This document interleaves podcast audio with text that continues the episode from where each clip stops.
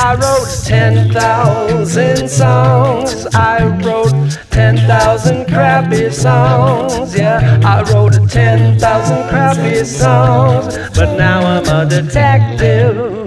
Yeah. I spent the day in my office. I called Una a few times and left messages, just for the heck of it. I googled people who have disappeared Spartacus, Amelia Earhart, D.B. Cooper, Everett Ruess, Jimmy Hoffa. No Una. I thought about going bowling, just to ease the stress, but I didn't want to have to talk to those guys about Hal Shue. And I didn't want to be out of the office, just in case Una came by. Late in the afternoon, I got a buzz from downstairs. Yes, I said automatically in a high pitched British voice. It's Hal Shue, crackled the voice on the other end. Is the detective in? Please come in, I said and buzzed him in. Hal Shue seemed surprised to see me. Where is your receptionist? he said. She had to run out, I said, quite suddenly. What's up, Mr. Shue? I'm surprised to see you out of jail. I'm out on bail, he said. He looked around. Nothing had changed since he was up here last. Una's been kidnapped, he said. How do you know? I said. I got a ransom note, he said. He reached in his pocket and pulled out a napkin. I have your daughter, the note said. Pay a hundred grand. Instructions to follow. Don't mess up. I read it and looked up. His face was like stone. Why didn't you go to the police? I said. I don't want any more to do with those guys, he said. Anyway, I trust you. I had to laugh. You didn't trust me a few days ago. That story about Chinese airspace? He waved me off. I had to tell you something. I wasn't going to tell you I was smuggling fireworks and switchblades. Why not? He made a face. You would have gone to the police, which you did anyway. So why are you coming to me now? I said. You're a detective, he said simply. Do some detecting. Find Una. I looked at Hal Shue. I looked at the ransom note in front of me. I'll do my best, I said. 30. Sometimes, if you're writing a song, you can stare at a page for hours, and then suddenly everything shifts and moves into place, and you have your song, crappy or not. I looked at the note on that napkin any number of ways upside down, inside out. I held it up to the light. I let it float to the floor. I even smelled it. And then I smelled it again. There was no Hmm. mistaking. It smelled like one thing and one thing only the best cookie in town.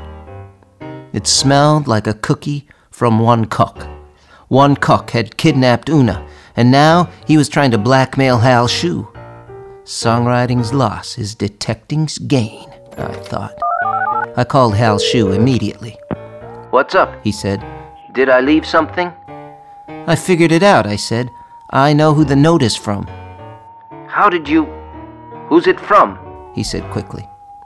It's from one cock. One cock wrote the note. There is no one cock, he said. Whatever. Mr. Cock. Mr. Cock kidnapped Una and is trying to blackmail you. That no good, started Hal Shue. How do you know this? I'm a detective, I said. It's only been ten minutes. There are plenty of detectives, I know some of them, who never divulge their methods. My feeling is that life is short. I can't be worrying about that sort of thing. I smelled the napkin, I said. Oh, said Hal Shue simply. So, what do we do now? Should we go down there together? You better stay away, I said. If you show up, he might know something's up. Okay, said Hal Shue after a moment. For whatever reason, he seemed to trust me now. I left the office. I drove downtown and passed under the dragons and parked. I walked to one cock and went inside. It was busy. Mr. Cock was taking orders and working the register. His wife, or whoever she was, was there too. I sat down in the last remaining booth. She brought me a menu. Where's the bathroom? I said. Back there, she said, pointing. I got up and went to the bathroom. There was a door next to the bathroom. I pushed it open. There were stairs going down. If Una was down there, I wanted to let her know it was me coming down the stairs. As I carefully walked down, I started to hum For All Time, the song we had written for Hal Shu. Mm-hmm, mm-hmm, mm-hmm, I hummed as I went down the stairs. One thing that serves me well as a detective is my ability, developed in my songwriting days, to hum. If you hum, you can do a lot of detecting while remaining pretty invisible. I kept humming. I was now at the bottom of the stairs. I turned a corner. There, tied up in a chair, wide eyed, was Una. I knew it was you, she said. The song!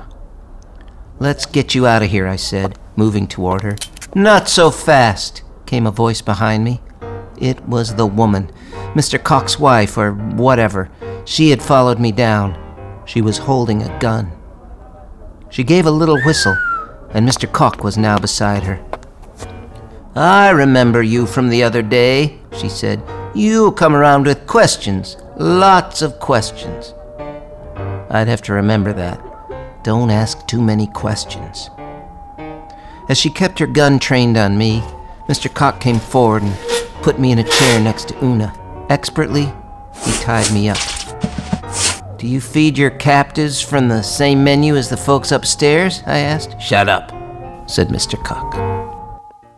31. I'll say this for Mr. Cock. He tied a good knot. There was no getting out of that chair. Okay, said Mr. Cock. So where is Hal Shu? I don't know, I said. I haven't seen him in days. Have you? Don't be stupid, he said. I know he sent you here. He is not going to come out of this in a good way. It seemed an oddly vague threat, but Una and I were tied up, so who could say? Mr. Cock pointed upstairs where his wife had gone for the moment. She is going to come back down, said Mr. Cock. And when she does, I am going to tell her to shoot you. Oh dear, I said. This was not good. I really wish you wouldn't do that, I said. Or I will cut you up with a knife and put you in the egg rolls, snarled Mr. Cock. What do I care? The stairs creaked. She was coming down. She would shoot me, and that would be the end of my detecting. Dang it. Mr. Cock, I said, I don't want to die. You should think of that before you get mixed up in things that don't concern you said Mr. Cock coldly. The footsteps were almost to the bottom. I flinched. I saw a gun drawn. But it wasn't Mr. Cock's wife. It was Sergeant Melnick of the police force. End of the game, Cock, said Melnick. Good thing I had called Melnick before I came down to one cock. Thought maybe you could use some backup, said Sergeant Melnick. What about the woman upstairs? I said. One Cock's wife. She has a gun. She's not my wife, said Mr. Cock. I subdued her, said Melnick. At that moment, I could have kissed Sergeant Melnick. There was a reason cops were cops and detectives were detectives. Sometimes you just needed a cop to subdue people. 32. Mr. Cock got 20 years for kidnapping Una Shu and trying to blackmail Hal Shu. I thought it was a pretty light sentence, considering he was going to put me into his egg rolls. But still, he did have the best cookie in town. His accomplice, who was not his wife, got four years. Taking into account that she was on her way to shoot me when Sergeant Melnick showed up in the Wancock basement, I thought that was pretty light too. But maybe she could be rehabilitated. Hal Shu got six months for smuggling fireworks and switchblades from Mexico. He seemed pretty philosophical about the whole thing, and he promised he would record our song, For All Time, the one Una and I had written for him, as soon as he got out. Maybe it would be a big hit.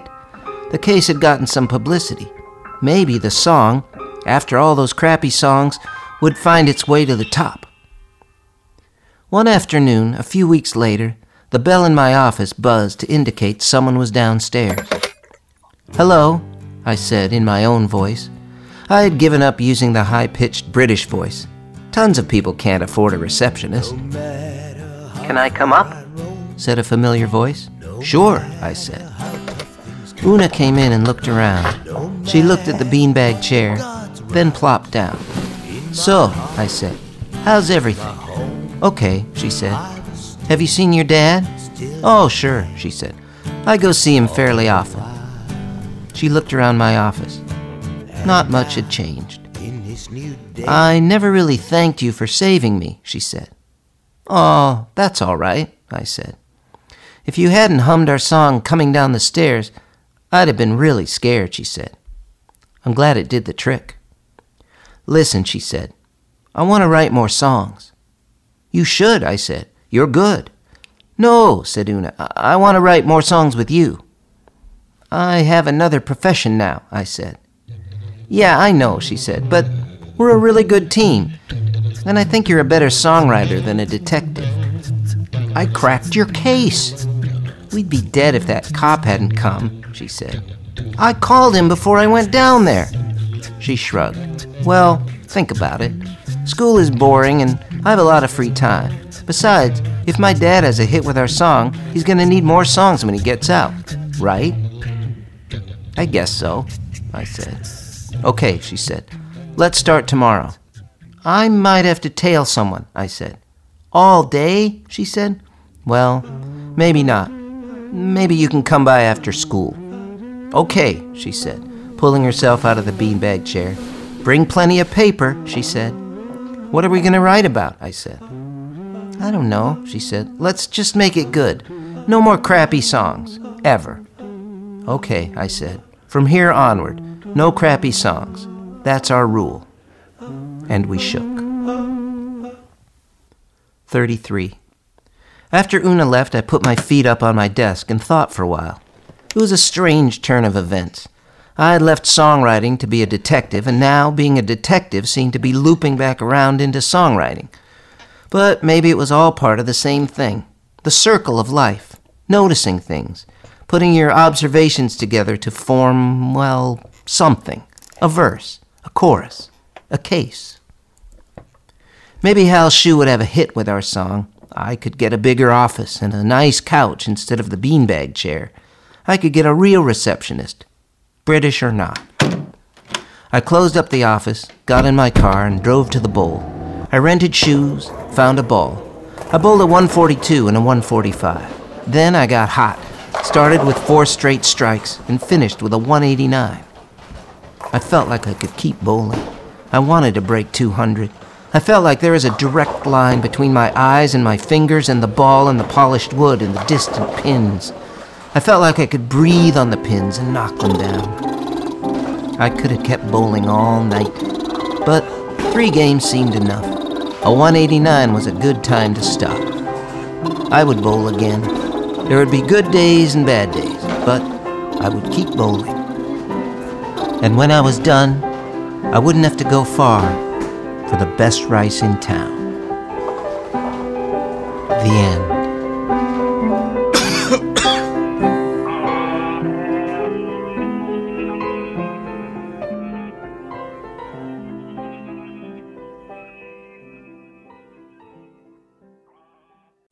Ten Thousand Crappy Songs is brought to you by Deja Vu, because this episode brought to you by Deja Vu. This episode written and voiced by Dan Byrne. Produced by Dan Byrne and Will Massasak. Songs by Dan Byrne. The show's theme music and score written by Will Massasak and Dan Byrne. If you like the show, there's no mystery as to what to do. Just visit us at danburn.com, look for the donate button, and donate. Thanks. Tune in next time for another edition of 10,000 Crappy Songs.